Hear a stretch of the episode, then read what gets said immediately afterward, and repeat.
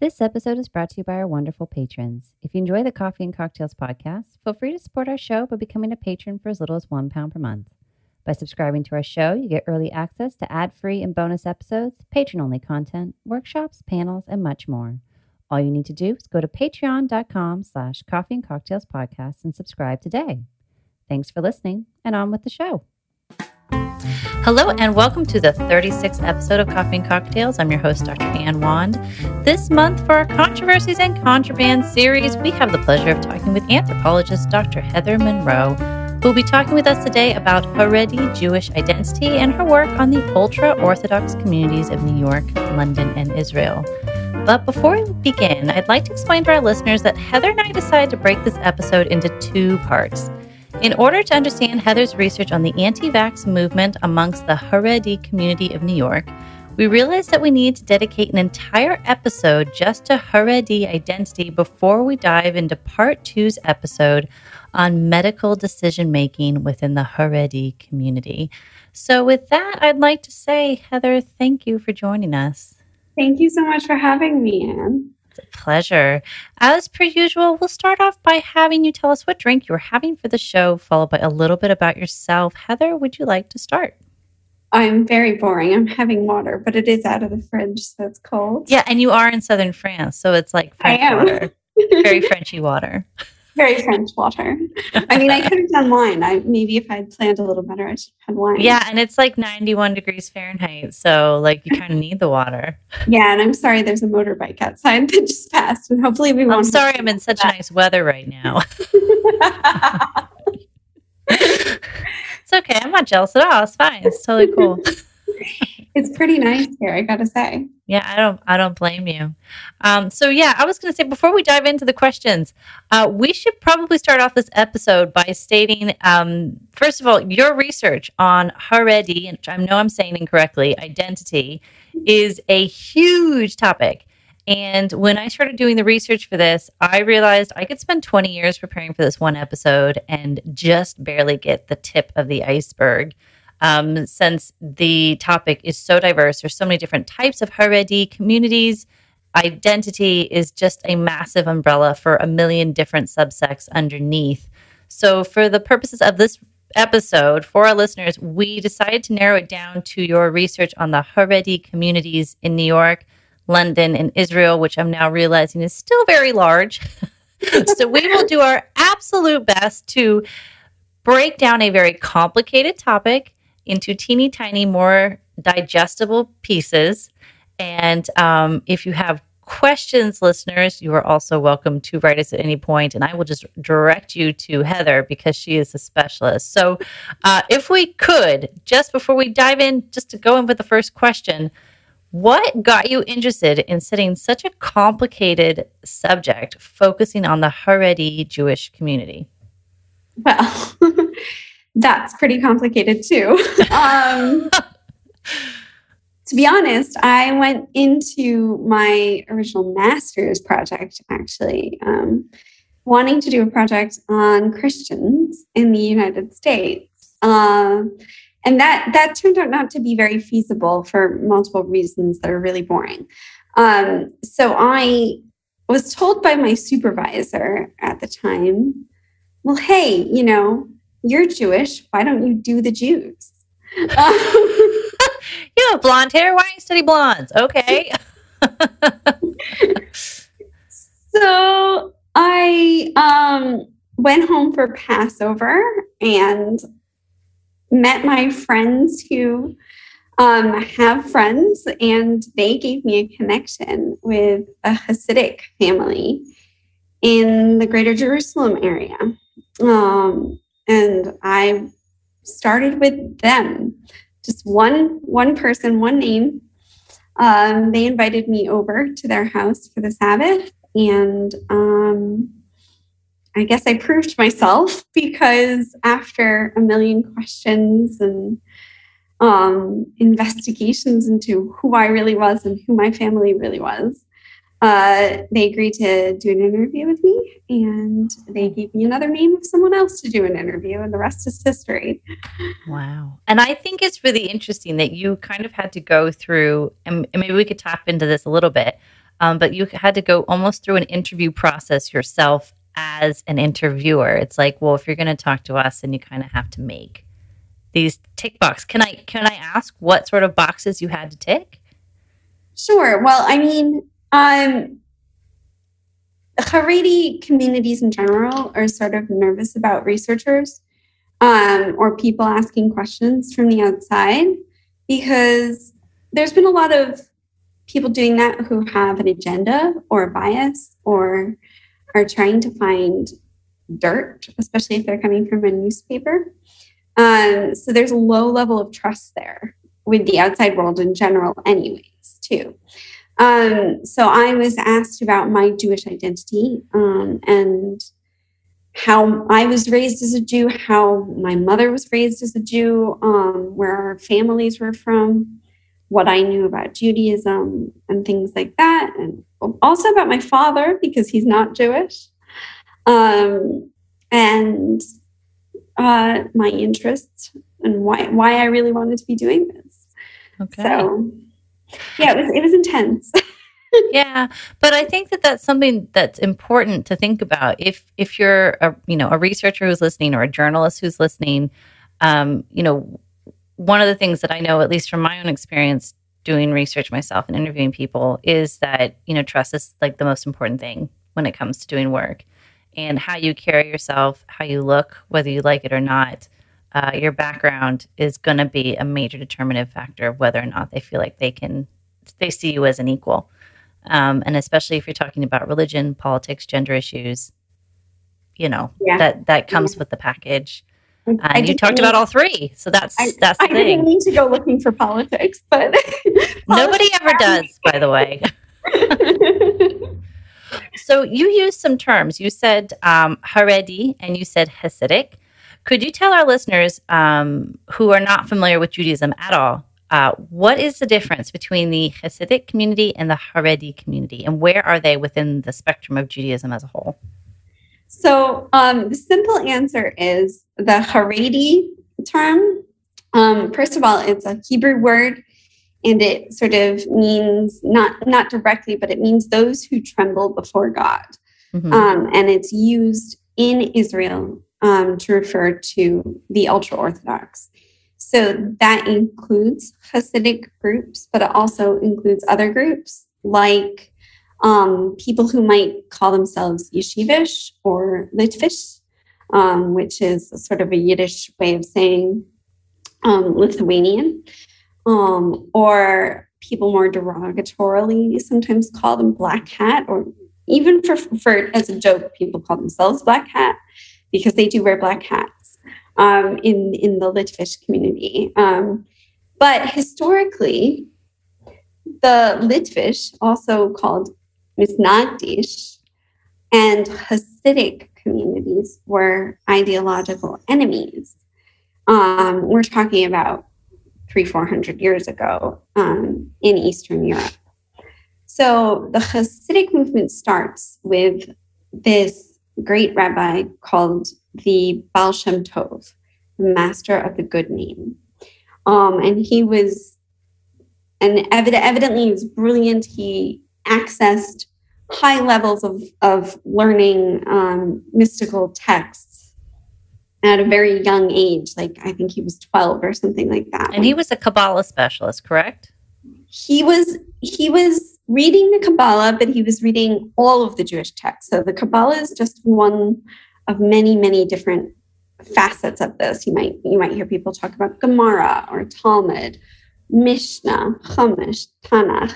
These are all different types of Jewish religious texts, and they're all studied, and they all have commentaries and things like that. Um, and I'm not a Jewish studies person, so I, I won't be able to help you. Still know there. more than me. um, but it's it's a wide breadth of learning, and and so the Baal Shem Tov um, basically starts his own program of study with his student and um, teaches him all of his mystical insights. And then this student of his, who is called the Maggid of Mezerich, which is a fun thing to say, mm. um, opens kind of a school for other people to learn with him and learn what the Baal Sorry for the dog, by the way. That's okay. Keep going. so he teaches the teachings of the Baal Shem Tov to a handful of students who have come to him from all over Eastern Europe. And each of these students go back to their hometowns and they start teaching the same things. And, and each one, you know, has a slightly different interpretation. And these are the birth, the birth, it, this is the birth of, of all the different Hasidic groups. So you can't say Hasidic is one thing. Um, there are many different types of Hasidim, the plural of Hasid. Um, and each of these groups has its own flavor, its own interpretation, and they're led generation by generation um, by these great rabbis who have learned from the great rabbis before them. Mm-hmm. So, um, and they're called the the names the, of the Hasidic groups are from these original locations where that particular strain or interpretation of teachings came from in Eastern Europe. So you have Lubavitchers who are from Lubov, and you have Breslovers who are from Breslov. Um, not anymore. I mean, now you don't. You have Berliners that are all that are from Berlin as well.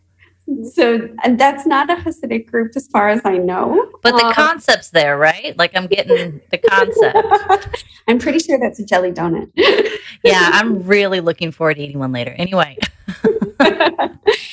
so so now you have the the the head rabbi of each of these groups um, might live in New York or you might live in Jerusalem or um, in another part of Israel, like Bnei Barak. Um, but there might be communities that live near where he lives and also elsewhere, like London or Montreal or um, New York City.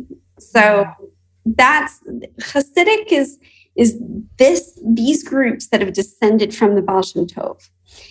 But Haredi includes all of them plus all of the um, sort of Lithuanian, Litvish, Yeshivish, Misnagdish, Black Hat Jews um, who are descended from different uh, types of learning in Eastern Europe. And um, they were ideological opposites in uh, pre Enlightenment Jewish life. And they're very much political allies now. And uh, all sort of live under this hat of of Haredi. And there's also non-Ashkenazi. Uh, Here you go, throwing me a curveball. uh, sorry. It's okay. so this is complicated. So Ashkenazi ref- refers to the Jews of Eastern Europe. Um, so and you're Ashkenazi, correct? I am Ashkenazi. Mm-hmm. Yes.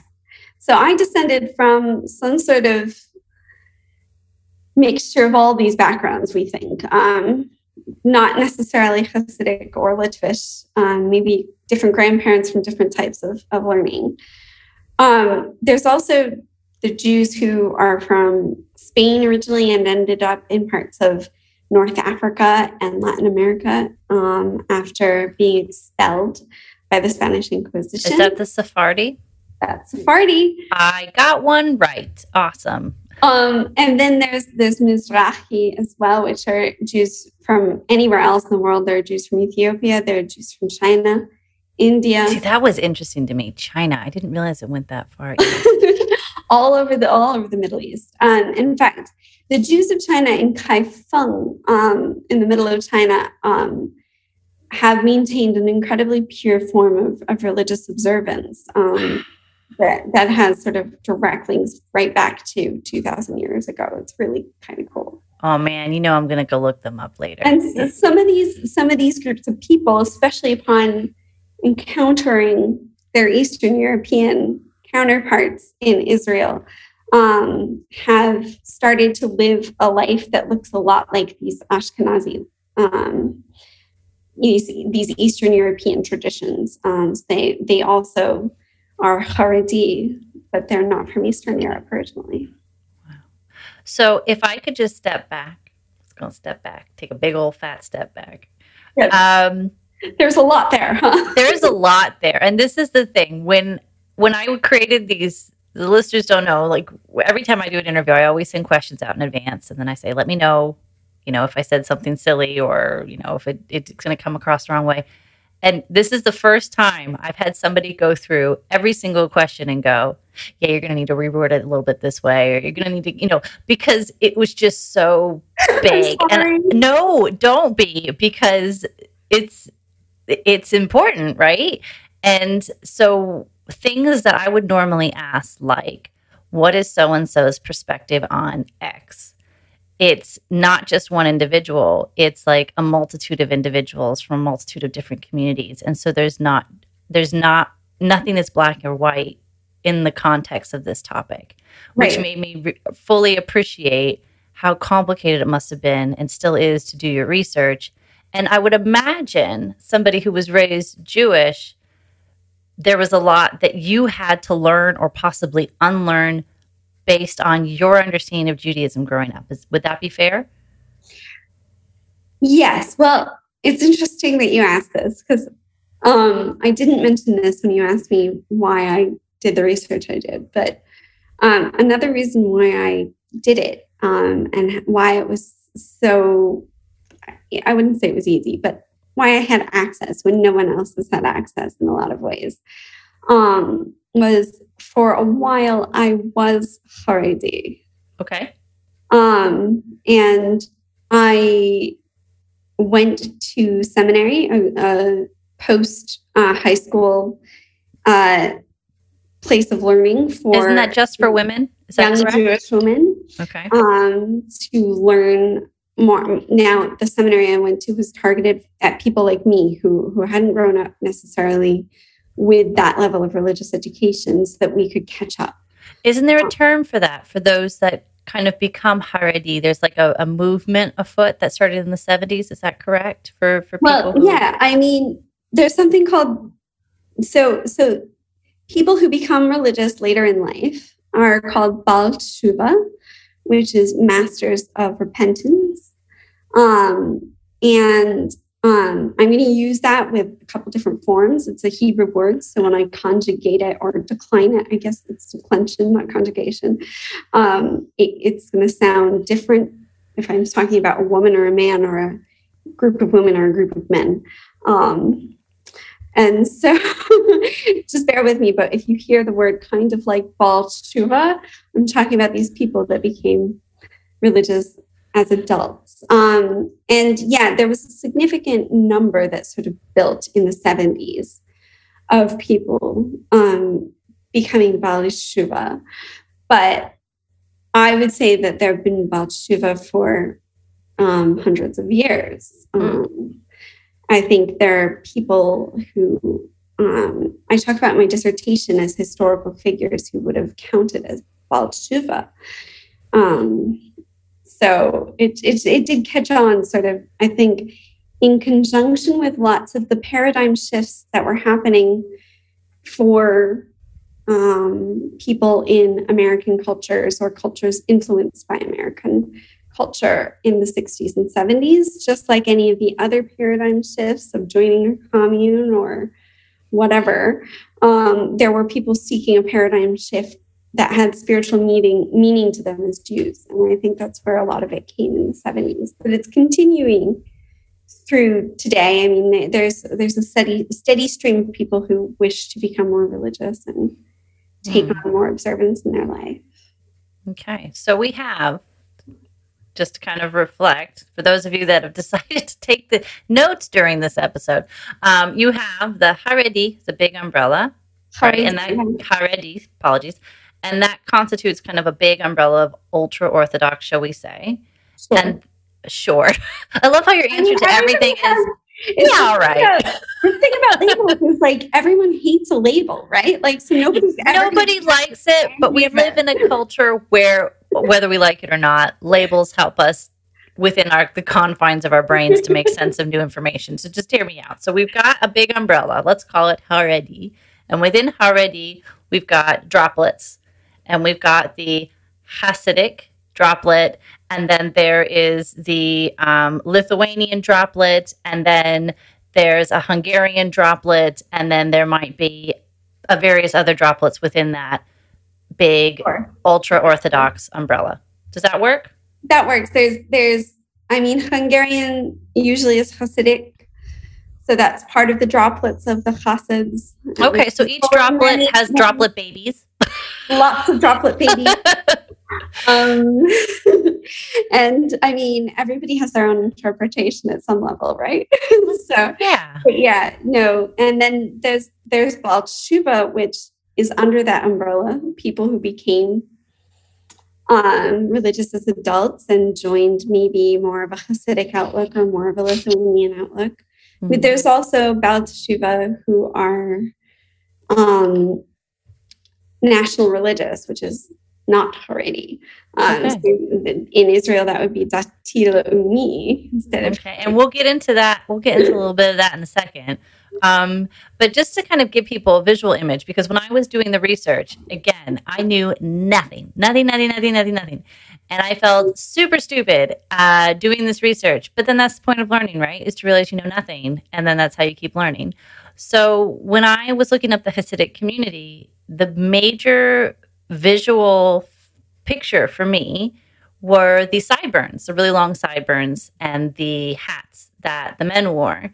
And, and then in doing more research about the Hasidic community and then how they ended up moving to Brooklyn after the Holocaust, what I didn't realize in look in doing the research was that um, 90% of the Hasidic community in Poland were extinguished by the Nazis. And one of the major reasons they were pointed out was because of these sideburns, they visually stood out compared to other Jewish communities that may have been able to blend in or what have you. And interestingly, while it was thought that the Hasidic community was going to die out, actually they seem to be thriving and growing, and that there is this need, at least within those in Brooklyn, to preserve their traditions even more so in response to the Holocaust. And so there is this almost growing movement afoot that's been going on for decades. Um, and it just sort of speaks to this idea of like the Hasidic having a reputation of being quite insular, um, not necessarily communicating much with other members of secular society. And it sort of explained to me, at least, the psyche behind it, at least initially from a historic perspective. Does that sound familiar? Does that, does that sound correct? Sure. I mean, all of these um, Haredi groups, Hasidic or otherwise, um, felt that there was a real threat. Um, we're going back to before the Holocaust now in the Enlightenment. So while, while the Enlightenment's happening in Europe, it's it's happening in in Jewish life too. And because there was a Jewish Enlightenment, wasn't there? Yes, the Haskalah, which literally means the Enlightenment. Okay. Um, and the Haskalah is is just like the Enlightenment of the rest of the world. It's it's promoting um, these ideas of the rights of man and individuality. And this idea of the secular becomes a concept um, as a result of the Enlightenment, because there has to be some sort of conception of a self that's separate from the religious self. Um, when we get separation of church and state, you have to have an understanding of so, what am I if I'm not defined by my religion. Mm. Um, and so there is really this strong feeling in the um, Haredi world that we must resist this at all costs. It's very dangerous. It, it gives birth to Reform Judaism. Um, it's it's considered an incredible threat. And Reform Judaism is a bit more secular. Is that right? Yeah, so Reform Judaism, I think if I grew up in any form of Judaism, that's how I grew up. Um, it, I mean, I, I was sent to Sunday Hebrew school on Sunday, um, so I could learn a little bit about my my culture and religion. Um, I don't know that I was ever asked if I believed in God, um, but uh, there definitely there are people who are Reform who are very religious and very very devout believers. Um, it's just more of an of an integration of sort of modern world view with Jewish tradition and holding it as a historical um, piece of tradition. instead of something that that is perfectly relevant in the world today. Mm. Because I think that's something that I could never understand, and again, because I didn't grow up in this, about how you could be ethnically Jewish and non-religious, but then be ethnically Jewish and really. For me, again, I'm, this is an Anglo-Christian perspective, so I realize I'm going to have my own biases and my own understandings, which are going to be limited. Um, and you did a really good job explaining to me about how um, the ethnicity element of being Jewish is breaking it down into those three groups the Ashkenazi, the Sephardi, and the Mizrahi. Is that correct? And then within that, you have the, heart, you know, if we're talking about the ultra Orthodox, you have the Haredi, the Hasidic, the et cetera, et cetera. And that you can be Ashkenazi and non religious because ethnically you're still Jewish, but you could be Ashkenazi and religious. And, and to me, it's like I needed to see that separation in order to make sense of how ethnicity and religion can remain separate, but also the same. Sure. Ashkenazi is just my ethnicity. Um, and, and, you know, I, I look white. If you look at me, I look actually really, really like yeah, you're whiter than me. I fit in in England really well. Mm. um, but like, yeah, I'm 50% Ashkenazi. Um, okay. And I spit into one of those little tubes once. Um, my okay. mom and dad did too, you know, and we sent it off to get our genetics. 23 and me? That's a good one. Yeah, 23 and me. That's mm-hmm. what we did. Um, and you know, they they found my maternal DNA, that um, natural lineal connection mm. all the way back. And and mine is the same as something like 50% of as of the Ashkenazi world. I share that little wow. piece of DNA with them. And it goes back to they, they have this whole interactive map thing. I don't know if you've ever done it, but like I have, yeah. it turns out I'm super white as well. no surprise. Super duper so, white. so my dot took me all the way back to the area around Turkey. Oh, okay. Um, so that's where sort of the birthplace of Ashkenazi, it's Eastern European Jewry, but first people were living sort of in Eastern Turkey and then they migrated to the area that is today Germany and gradually migrated from around the, the area in Germany eastwards um, as they were basically pushed east by, by anti Jewish laws. And what you're saying about Poland losing 90% of its Jewish population um, in the Holocaust, you know, they didn't identify people by Peyot. They didn't need to. The Nazis were very organized, and they okay. could simply look at um, Peyot, sorry, or the sideburns. Um, they they didn't. They could simply look at um, family records and okay. figure it out. Mm-hmm. Uh, it was very hard to be not Jewish, even if you didn't think of yourself as Jewish, if you had Jewish ethnicity in your okay. background. So in that way, it's it's it's very much an ethnicity and not necessarily a religion at all. Um, there's big, massive scholarly arguments about ethnicity and Judaism and whiteness in Judaism. And I am perfectly happy personally to say that I am white other on those those um, British ethnicity forms, which mm-hmm. ask you to ask tell them what kind of white person you are, right? Mm-hmm. Um, but I mean, I know quite a lot of Jews who are Ashkenazi and would not necessarily check the white box. Okay. Um, and I don't think there's any legitimate, you know, the, the, uh, whatever choice you make, it's legitimate. I think um, there's huge scholarly debates over the whiteness of Jews. Okay. Which sort of leads into the next question. Um, where in the world do the majority of Haredi or Hasidic, or basically, let's say Haredi in general, people live in the world? today. um, today, post Holocaust. we'll, we'll do post Holocaust. Yes, please, um, yes. so, around the time of the Holocaust, I'll start with um, there were some Haredi Jews living in the Holy Land, in what was at that point Mandate Palestine. There were some living in Brooklyn. There were some living in every corner of the globe, really, because also ultra Orthodox Jews have always been involved in trade and things like that. So there were there were ultra orthodox people living in India and in China, as we discussed, and all over. But the vast majority at that point, at the Holocaust point, are living in either um, New York City area or Eastern Europe.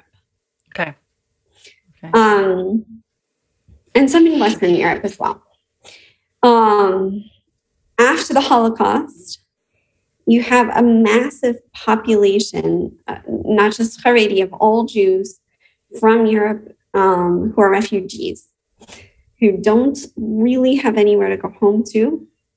Um, within five days of the end of World War II, there is another massive pogrom, a, a, campaign to specifically kill Jews, um, perpetrated by some um, Polish people against some Jewish refugees who are trying to return to their homes. And so there's definitely a sense that you can't go home again. Um, so some people um, go to Israel, um, the brand new state of Israel, because European Jewish refugees were given that as a significant option. Um, some of them went to South Africa, Australia. Some people had already been there trying to escape. Um, and then many, many, many, many people went to the greater New York City area and other places in North like America. Kiryas Joel in Williamsburg, New York. Those so Kiryas Joel is that, which I have. Let me just say, uh, I wrote curious as in like I genuinely am interested in information. I that is not that kind of curious. no, K I R. Kiryas Joel, what a curious guy. Kiryas Joel um, is a is a Hasidic village, um, a Satmar village. So that's a type of, of Hasidic group in upstate New York, but it was only founded in the 60s or 70s. That's okay. a little bit later. Okay. Um, so the big centers of population are in New York and Israel. Okay. There's also a fairly significant population in the UK, concentrated in North London and in Manchester. Um, but honestly, the, the, the, history of Jews in the UK is, is not Ashkenazi, it's more Sephardi, it's more Jews from Spain because Jewish settlements in England um, that were permitted after Jews were expelled from England, and I think 15 or 16, 20. I Wasn't during the time of Cromwell, didn't he expel the Jews and they were expelled for like 350 years? A lot of people in England who spe- expelled the Jews. Yeah, I mean, it wasn't like a first, I'm sure, but. um, so, yeah, when Jews could settle, the Jews who settled in England were mainly merchants um, okay. from Spain uh, who settled in coastal areas. So, there's like a really interesting historical synagogue in um, Southampton. Uh, and a few other places like that. So, if we could transition to something easy, and I'm going to put big fat quotes around that because listeners, if you thought it's complicated now, get out your pen and notebook. Um, the Haredi community in Israel. Now, I remember when you, we and I talked about quite a bit uh, when you were starting work in Israel. You didn't plan to do work in Israel for your PhD, but your main contact initially was in Israel. And then before you knew it, you'd opened up Pandora's box and you had said to me, you were like, I'm not going to do politics. I'm not going to do politics. And then turns out a lot of them lived on the border with Palestine. And you're like, dang it, politics, here I come. Um, I realized in talking to you, there's a lot of terminology I didn't know. Um, this idea of being a Zionist, I didn't know. I, I didn't know what that term meant. And then you told me that some members of the Haredi community are non Zionist, some are anti Zionist, and I'm going to assume some possibly are Zionist. So, could you tell us what it means to be a Zionist and then why some members are for or against or somewhere in the middle? I know there's a spectrum there. If you could just give us a, an idea of that. Oy vey. Oy vey. okay. Um, all right. I'll start easy, not so easy. Um, what what is a Zionist? A Zionist is someone who believes in the um, right of a, Jew- a, state for the Jewish people. Um, I will leave it at that. There's degrees of Zionism. I mean, some people would say, oh, Zionists also support the occupation of the West Bank. I think mm. I'm already revealing some political bias even by calling it the op- occupation of the West Bank. Mm. Um, other people would say you can be a Zionist and be very against the occupation.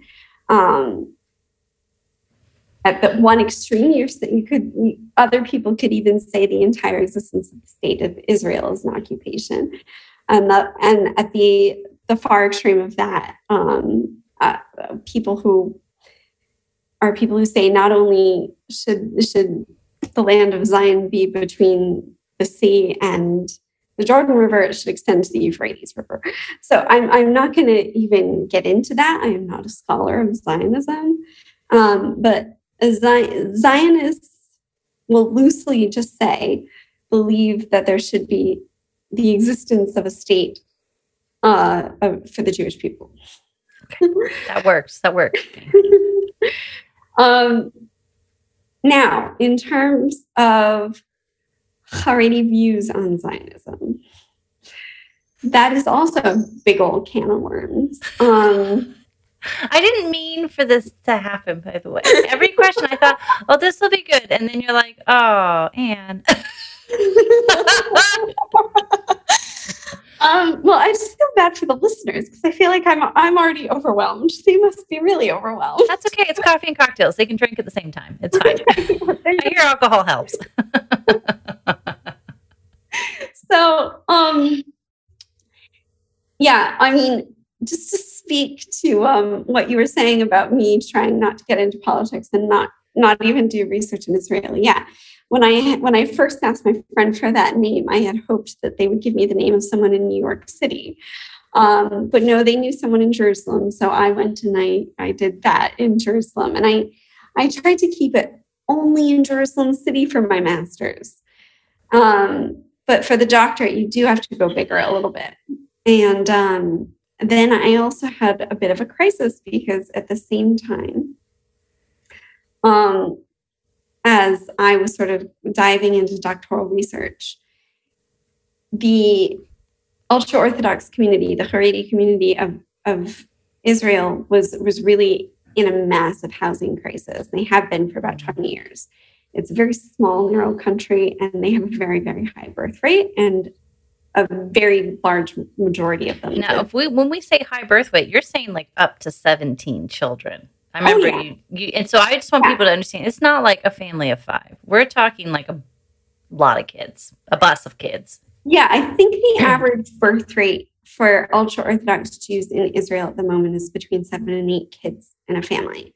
But that's average, right? So they're young families who haven't had all their kids yet. And then there's mm-hmm. older families who've had, who've had all their kids, but maybe the oldest ones are already married off. And, and having their own kids. They're right, exactly. So it's big families. And um, yeah, so I started doing research and realized that a, a good portion of the women I had already talked to had moved into areas that are um, in the West Bank, we'll say. I don't want to get into the the political um, complexities of what that means, but I think people will understand what I mean when I say in the West Bank. And so I, I had to make a choice: do I do I do research out there or not? Um, it's it's certainly a lot more work to get approved for, by your university to do research out there. On the other hand, if I exclude that population, I'm possibly unfairly skewing my um, data. My data, yeah, it's I'm going to have a really biased sample because I won't talk to probably at this point a third to half of the population. Um, so it was a real dilemma. It was also really confusing to me because I had thought of um, a significant part of of the Haredi community, the ultra Orthodox community, as anti-Zionist.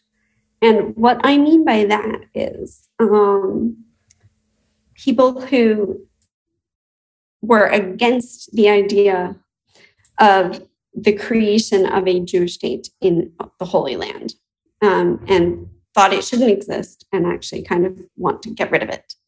Um, and in the end, that's really only true of a very extreme part of, of the Hasidic and Haredi community. Um, there are some very strong anti-Zionist views um, in parts of the Haredi world, um, even among people who live right there in in uh, Jerusalem, and and they have these strongly anti-Zionist views because uh, their theological understanding is that it's the wrong order. Basically, the presence of an of a Jewish state in the Holy Land is preventing Jews from getting a Messiah. Mm. Um, right. So Jesus Christ is the Messiah for for Christians, but in the Jewish worldview, the Messiah hasn't come yet. Um, and so people are still waiting, and a lot of people think maybe it will happen in, imminently. Um, and the fact that there is a state in Israel already may be preventing it from happening because what it says and what they understand the text to say is just it's not the right order. Um, and so that's where the anti-Zionism comes from. But what my research revealed is that actually the vast majority of ultra-Orthodox Jews in the world are not particularly anti-Zionist. They're more just sort of softly non-Zionist. It's it's like a spectrum. So anti-Zionism is one end, and religious Zionism, maybe you could say, is the other end, um, where it's part of your religion. So if you're a religious Zionist, you're going to say Hallel, you're going to say a prayer of praise on the Israeli Independence Day. So the people I studied, Haredi people, the vast majority of them aren't going to say that. They're not going to combine their religion with their nationalism. But they may softly, not, not strongly, but subtly be happy that there is the state of Israel, that it exists, that it offers protection for other Jews and for themselves. Mm. Um, they may be very keen to be good citizens. Um, and that means voting, which the anti Zionists won't do a lot of them. Um, they'll vote, they'll try and be a good citizen and participate and um, pay their taxes and things like that. Um, and they'll, they'll speak modern Hebrew, the language of the modern state of Israel. Um, they will they will speak modern Hebrew and they'll learn modern Hebrew. The vast majority of ultra Orthodox Jews um, which the anti-Zionists will try not to do. It's a, that's very much um, a way of avoiding participating in the state-making project is by not speaking modern Hebrew, so they tend to speak Yiddish. Mm. But not everyone who speaks Yiddish is not Zionist.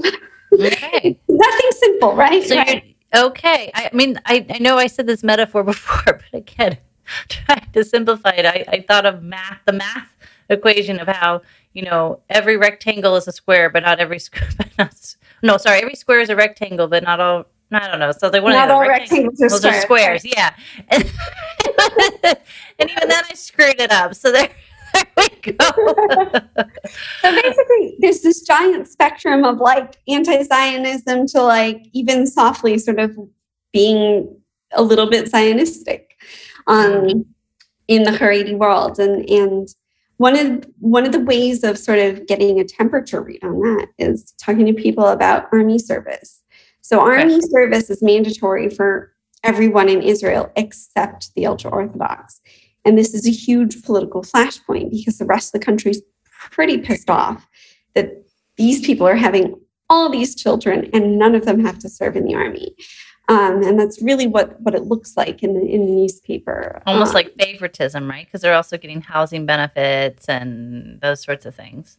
Yeah, I mean, as I was saying before, the the Haredi world in Israel has a very high rate of childhood poverty.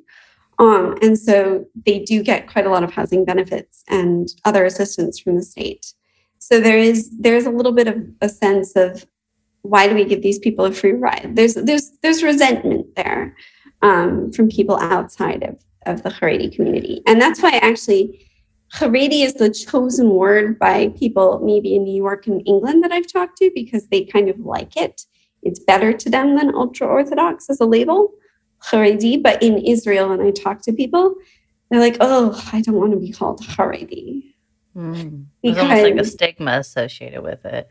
Yeah, yeah. In the news, it's those Haredim are ruining our country Ooh. over and over again. Um, there's there's this book. Uh, it's getting a little dated now, but it's by um, Noah Efron, and it's um, sort of about the anti-Semitism that's levied at um, Haredim by the other Jews of Israel, uh, and and the tropes that that of the anti-Haredi kind of media in in Israel is it, they they are very similar to old-fashioned tropes of anti-Semitic sort of cartoons that you would have seen in the 1920s in in Europe. Mm. So. Well, so that gets so if we talk about this sort of poverty aspect, um, one of the things I found really interesting, um, and you know, I, I think it'd be good to dive into it a little bit, is that statistically speaking, in Israel, at the very least, um, a good percentage of men, I mean, we're talking over 40%, I would imagine, maybe up to 50% of Haredi men are unemployed and they are expected to go to yeshiva or religious schools instead of work. Can you explain to us the reason for that? Because I, presumably the women are the ones working. Sure. While the men are in school, correct? Sure, sure. Let me, yeah. Simply yes, but also no. Um, okay, of course. You're wrong. Oh, okay. I'm so sorry. It's just nothing's, easy. nothing's easy. Um, just to finish up the last thought, because it'll connect well to this.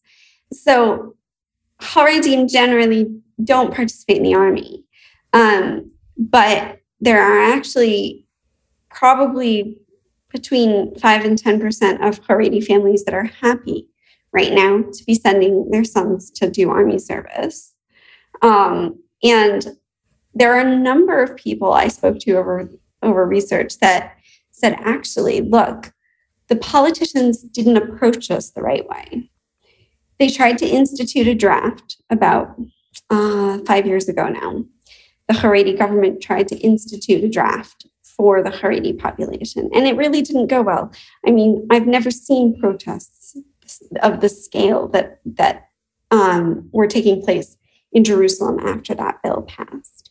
Um, just for miles and miles and miles, the streets were filled with with protesters, um, and it's it's because they just sort of pushed the bill through. No one in the leadership of the communities was approached and talked to about it. And I talked to women who work behind the scenes at some of the big ultra Orthodox political parties. And they told me things like, look, if they'd come to us, if we'd talked about it, there would have been a way forward. Our rabbis understand the dilemma and would have created a system of quotas or something to send some of our young boys to help the army and to, to balance out the numbers a little bit. But they didn't come talk to us.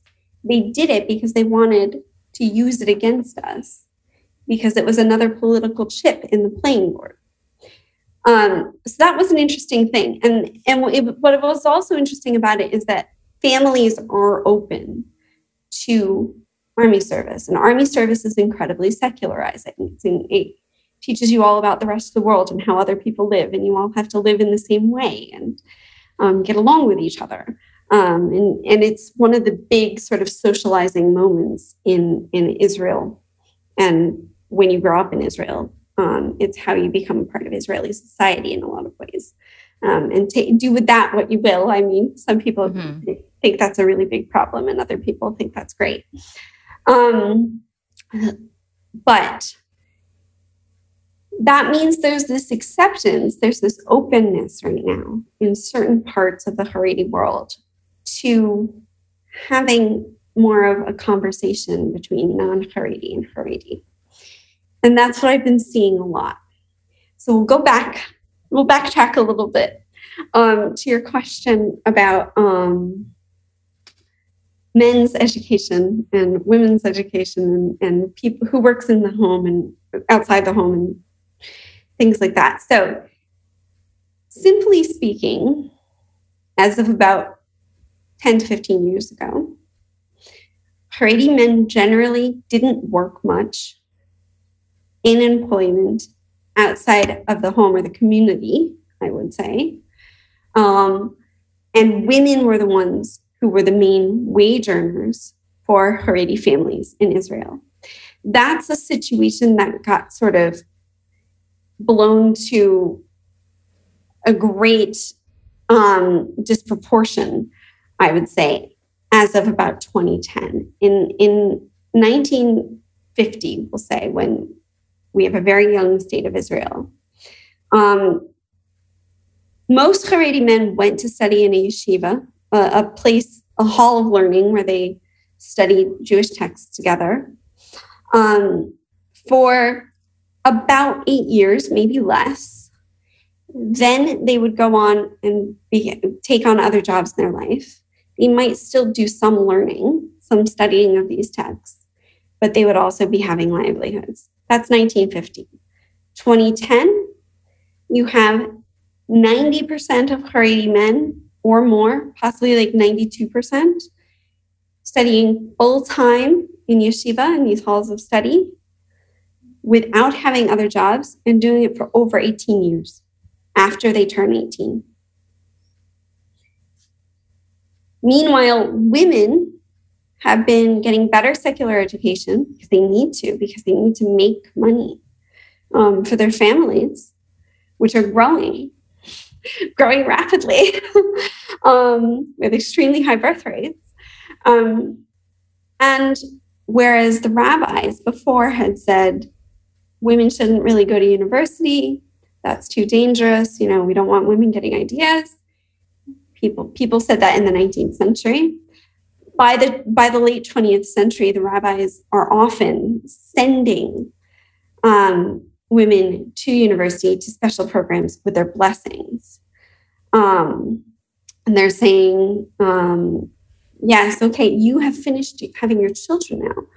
Go and get a degree in social work and then come back and act as a counselor in our school system. Or, yes, you will go to business school and you can run a wedding business and you can make a lot of money for your family and for the community. And we, we need people like you. Things like that. Um, so by 2010, we have the highest rates of Haredi women going to get higher education. Now, it's not that high, it's still only about 30% um, but much higher than before. And 80% of Haredi women are in full time employment.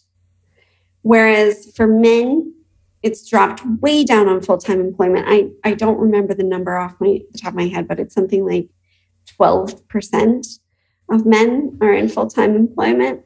And the vast majority are spending much of their lives studying full time in these halls of study. Why? What's the point? Do we just need a lot of religious scholars? That why this is so important? But isn't it a prestige thing as well? So it's a prestige thing for sure. Um, the, the higher your level of learning, the more, the more respect you're going to have in the community.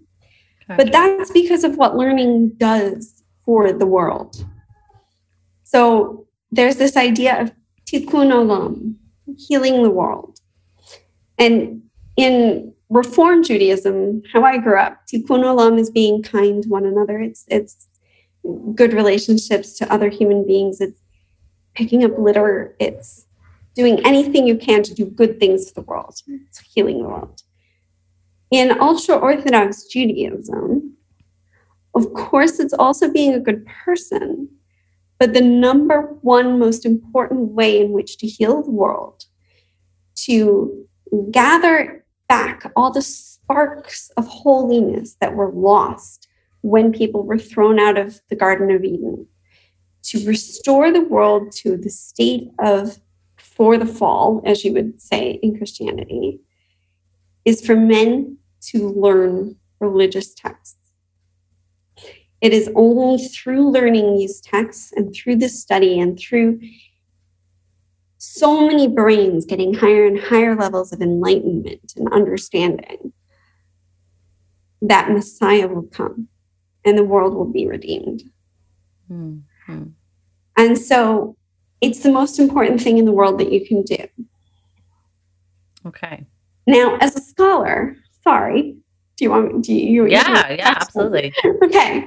Um, as a scholar, what I see is I see a group of people who are incredibly traumatized after the Holocaust, and, and learning's always been important, always been a good thing, important thing to learn. You throw a whole bunch of traumatized people who are refugees into a brand new country, and life in Israel is tough in the early 50s. It's really tough for the first couple of decades um, that Israel exists. Um, and also, the, the ultra Orthodox are a very, very small minority. They feel very alone and no one else is religious. It's an incredibly non religious country outside their communities. And you've lost the major teachers, all the people with that wisdom, with the knowledge to tell you how to do things right and how to find the balance and who you would go to to ask these questions. They're all dead. They've been murdered. There's no one to ask. And a lot of this stuff is oral, it's not written down. Hmm. And so you have you have this feeling of trying to do better and trying to restore and trying to go back and repair the damage um, that was done both by the Holocaust and by the Enlightenment, the secularization of the Jews. That's the mentality of the country. And so learning becomes such an important focus that it almost becomes out of proportion to, to what's even healthy. Um, and people I talk to agree and, and say the same things now. They might not say it the way I'm saying it as a scholar, um, but they want to find more balance in their community now. Um, and so you get this increasing level of stringency of interpretation of how you should live a good Jewish life as a Haredi person, Haredi man. And it becomes the only option is to go to do Jewish learning and do it full time for your entire life. And it's made easier by political changes in the 70s with Menachem Begin and other things. But that, that's not important. That's part of the process. It's because those political changes happened because it's what the Haredi community wanted. And um, so in 2010, you have this sort of crisis point where you have incredibly educated women who are out in the world working in secular jobs. They're some of them are doctors and lawyers and um, running businesses and and getting a lot of exposure to secular education. And you have men who have had less and less secular education um, and less and less secular exposure and more and more time in these religious schools um, with with their rab- rabbinical teachers um, and you have a home crisis you have women new wives correcting their new husbands maths but the husbands are being told that they're the head of the household when, they're at yeshiva um, and things like that so everything has shifted in the last 10 to 15 years. And now there's a lot more effort for men to go get degrees too, um, to have sort of more of a balanced life between learning and working for the men. Um, but even though the numbers of men getting higher degrees has increased, the, the numbers of women getting higher degrees have not decreased. So women are holding steady and still getting about, about 30% of them are getting higher higher degrees in Israel. But also now we're seeing 20% of men going for higher degrees. And that's it's constantly going up. So I, I don't know. Mm. Um, and there's other issues related to that, but but I'll, I'll leave it at that for now. Okay. Well, I think what we'll do is we'll just narrow it down to two more questions. And I think those that are, are listening, you know, you can start to understand why um, this is a very in depth topic. and this is why we've broken it up into two parts. so, um, I do want to just interrupt you for one second to say yeah. that that's Israel. And in New York and London, it's a slightly different story. It never got to that level of extreme. Okay. Um, so there have been more. There's there's more of a balance, I think, in especially in what I saw in New York, of men who work full time outside the home, and their wives do too, maybe. Um, but it's it definitely didn't get to quite the same extreme outside of Israel. Okay. So if we look at this idea of expectations, um, you know, the roles of men and women in the family, um, appropriate dress, education, employment expectations, which we've kind of dabbled into bits and bobs throughout this conversation. One of the things that I noticed in the research that I did uh, was this idea within the Haredi community of maintaining what they refer to as quote unquote status quo. um, I was, and I realize I'm opening up Pandora's box again. Um, but could you tell us um, what is meant by this term and why is it so important within the Haredi community? Well, I mean, that's a very good question because the perception of what the status quo is may be completely skewed, right? Like um, people may talk about maintaining the status quo by, say, for instance, removing images of women. But in the 19th century or the 18th century, when they're harkening back to this wonderful magical time that they're trying to sort of recreate, there, there, there may not have been as much concern about images of women, um, which is a big topic in in the Haredi world today. Um, and I can get into that a little bit more later if you're interested. But um, I think it goes back to that question of, of what do we do to make sure we don't lose everything again. Um, and people in the community, especially in the Hasidic world, talk about the Enlightenment, the Haskalah, and the Holocaust using the same word. And they use the word korban. It's a Yiddish word, and it's the word that used to be used for a burnt offering that was made in the temple. Korban. So if you hear people talking about the korban, it could be the Holocaust, or it could be the horrible loss of Jewish observance as a result of Jewish enlightenment in, in the late 18th and 19th century. Um, and in a lot of ways, I think they view the Enlightenment as almost worse than the Holocaust. And it's still such a danger, right? Um, this the secularization of of of Jews and the loss of of all those brains that could be learning Torah in in the study hall.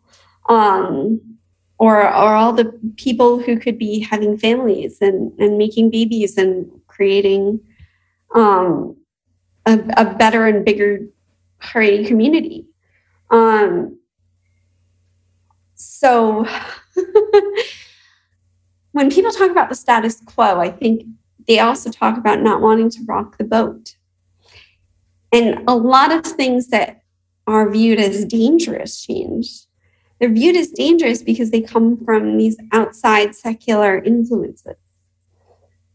But while all that is happening, while while everyone's so afraid that the world in the ultra orthodox community is getting so secularized, there's so much that's happening that they're accepting and looking for and taking on that is sort of this combination of secular values and religious values.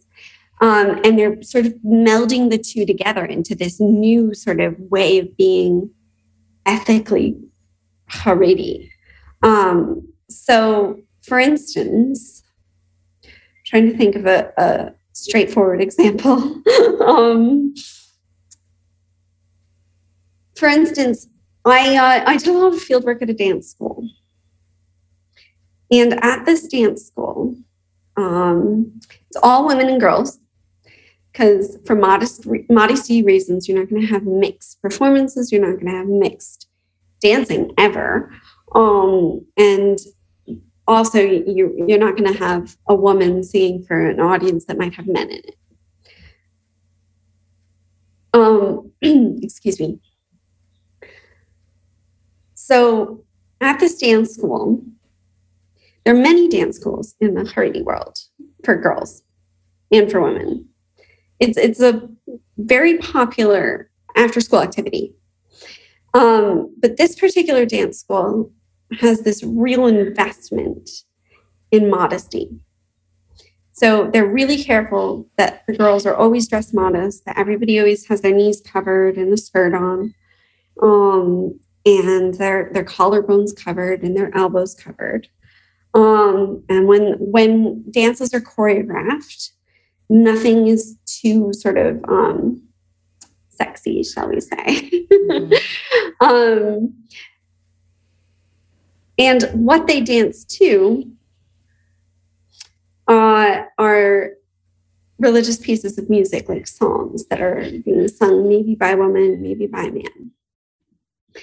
Um, and the dance teachers would talk to me and, and they told me about their experiences working with their own dancers, but also going to schools. They do little workshops sometimes in the girls' schools. And they had girls telling them that they didn't really believe in God. They really believe in li- living a religious life. They, they just stayed in the religious world because it's where their community was, it's where their family was, but they had no connection to it. They felt really blah about religion? And everything they do is religious right? There's there's a blessing that's said on everything you eat that you say a blessing after you go to the bathroom you say a blessing when you wake up in the morning and when you go to bed at night and you say prayers three times a day. Um, almost everything you do sipping water you say a blessing. So if you're not feeling that connection to it it becomes a very tedious experience. Um, and the dance teachers would try and get them by dancing psalms or dancing prayers or whatever to connect and to open up themselves to having some sort of religious experience. And so, a girl who suddenly was unable to really say a prayer with any feeling can dance a prayer. And in, in so many ways, that's the most secular thing. That's the most secular way of looking at it. Um, they also said they they had women who didn't know parts of their bodies. They couldn't name them. They would flinch if they if they were touched on the shoulder or something as simple as that. Um, and the teachers were really worried about them having all these babies and not even knowing what's going on with them, basically.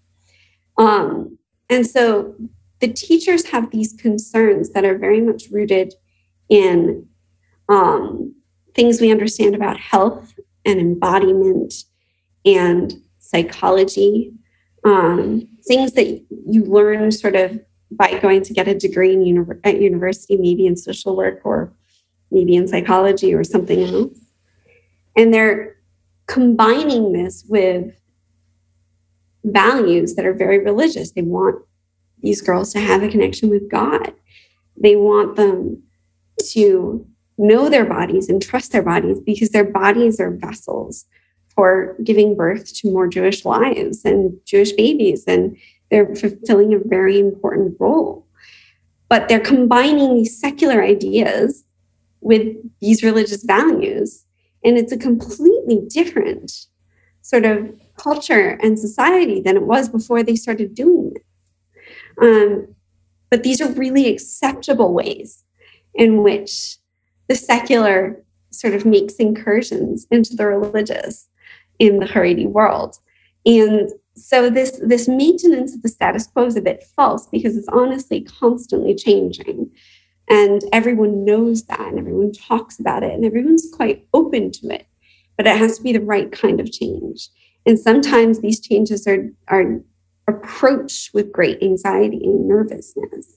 Maybe they only happen at the fringes but eventually they start to influence the mainstream parts of Haredi society and everything does change. So maintaining the status quo has has no meaning in the end in that way. but what it is a sign of is the anxiety about the loss of, of religious observance or the loss of um, some sort of, you know, value of the purity of, of the culture and, and religious life. Okay. Which I think some aspects of what you say leads into our final question. Um, you talked about how there are some members of the Haredi community that don't feel God or they don't feel um, that they really fit in with the Haredi community or they might think differently or they might uh, feel like a sore thumb or wh- whatever it is.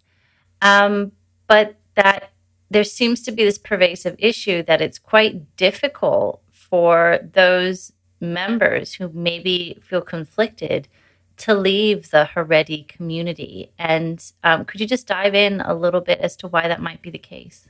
Sure. Um, so there's there's sort of a lot of media out there now about people who have left, um, and there's there's documentaries on Netflix of varying quality um, about this. There's unorthodox. Uh, the, tel- the one of us that was another one. They right, one of, one, of, us was um, um, a, a, documentary of a couple years ago, and I think I think it's incredibly sensitive. Actually, although mm. the unfortunate thing about one of us is that Netflix actually edited out um, part of one of the people's stories. Um, she, she's lesbian, and that was part of or and I'm not even sure she identifies as lesbian anymore. I think she's gay or trans. Was um, this part of the Footsteps group? Um, they they it was one of the three main people that they focused on. Well, and I should probably mention that Footsteps is a community within in New York in Brooklyn, correct? That helps those Haredi who are looking to leave the Haredi yes. community. Footsteps yeah. is the organization for to support people who are leaving the community. Mm-hmm. Um, it has a branch in New York. It has a branch in London and Manchester. Um, and I believe that there are similar foot, footsteps types per, type programs in Israel as well. I don't. And they've been targeted quite a bit by some some more conservative Haredi members, right? Right, because I think some Haredi people also view them as tempting people out of mm. the community, um, and I don't I don't know how much uh, of that is true. I think I think they're main, mainly there to be a resource to people who are trying to leave. Um, the community makes it very difficult to leave um, in a lot of ways. Some of it is is in, in very loving ways, just like any other sort of um, slightly close knit um, religious community, why would you want to leave this? You know, um, everyone who loves you is here. Everyone who you've ever cared about is here. Um, people outside the community are, are dangerous, and you, you don't know if you can trust them um, because you don't know them. And and in some houses, you're told they're completely untrustworthy. Not in every Haredi house, but in some Haredi homes. Um, and it depends on the group and on the family, but some some families will completely cut you off if you leave. Um, other people who I know who have left go home every weekend for the Sabbath. Um, they don't talk about their life outside, and their parents don't ask them, but their parents always want them home for Sabbath, and they want to be there. Um, so it's it, it all depends on the family, right? There's there's dysfunctional hmm. families and functional families in every community. Um, if you have a dysfunctional family, maybe you're going to be more likely though to want to leave. Hmm. Uh, you could see that. Um, but uh, there are portions of some Hasidic groups that will put every dollar that they have behind um, a legal team to make sure you never see your children again. Um, and if you've been having kids since you were 18 or 19, I mean, it's very rare that that's when you figure out that you want to leave. Mm-hmm. Um, it's usually when you're a bit older. Um, there are also people who want to leave and still live in the community and in they they talk about being in the closet as um, off the derech, off the path, um, is sort of how it's called, and and that's problematic too because it's what's used by the community to describe those who leave. So it sounds very scary. Um, it's it's very pejorative. Other people sort of take on off the derech as a badge of pride. Um, other people say, I'm just finding my own derech. Um, but yeah, it's it's hard to leave people on. People will cut you out. You could lose your entire family. Um, sometimes, not all the time. Um, I think sometimes it's it's simpler for people who are staying in because it's also one of those things where you, you can ask questions, but you can't ask the wrong questions. And I think um, you get that in any religious organization as well. I think sure. it's worth mentioning. Yeah, for sure. Um, and there's also varying degrees of what leaving means. I mean, you could have been raised in a very, very Hasidic community, um, and you would still be considered leaving if you went and became sort of modern Orthodox. So um, that might mean you know you still uh, try and keep certain laws like you you'll walk to synagogue on the sabbath instead of driving um, maybe you'll still try and wear a skirt um, but because you live a more modern a more modernized life than um, than your Hasidic family, they might still view you as being off the derech, have, having left. But that might be more acceptable than say your sister who just transitioned her gender and um, is is not living in any religious way. Um, there's there's not much room in the Haredi world for people who aren't straight or people who aren't cis, and that tends to be um, one of the major areas in which people have to leave sort of if if if they realize okay i i know i'm a lesbian or i know i'm gay or i believe i am a man and i am stuck in a woman's body um, there's no space for you in the in society in the Hasidic world or the Haredi world. And um, so i think you get a significant amount of lgbt people who leave but you also get straight cis people who leave um, for various reasons. Mm. Um, and yeah, and some families make it work and some families don't. Yeah. Yeah. Well, I hope for the listeners, I know this has been a really big episode, but hold on to your butts. There's a part two. Um, I hope it gives people sort of an idea um, before we dive into the more controversial aspects of the anti vax movement in the next episode um, of what it means to have Haredi identity and that it is not something that you can put into a box. As much as I tried, I failed. Um, but that uh, you really do need to understand even just the tiniest bits of the complex elements involved within that in order to understand what we'll be talking about in the next episode, which will be looking at the response to um, vaccines in general, especially with COVID 19. So, with that, I have to say that's it from us at Coffee and Cocktails with your host, Dr. Ann Wand. I'd like to thank Dr. Heather Monroe again for joining us at the studio this afternoon. Thank you so much for having me. Pleasure. My head hurts, but I've really enjoyed it. um, My head hurts a little bit too, to be honest. That's okay.